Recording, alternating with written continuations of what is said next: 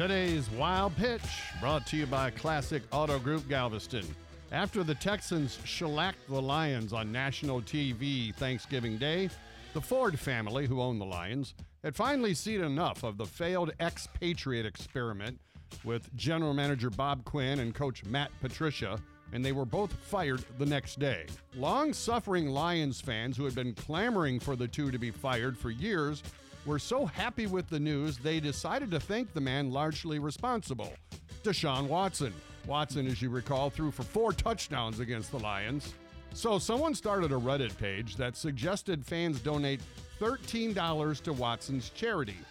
That's a dollar for each of Patricia's wins during his tenure in Detroit. As a way of saying thank you to Lions fans, Watson says he'll match the donation. Wow.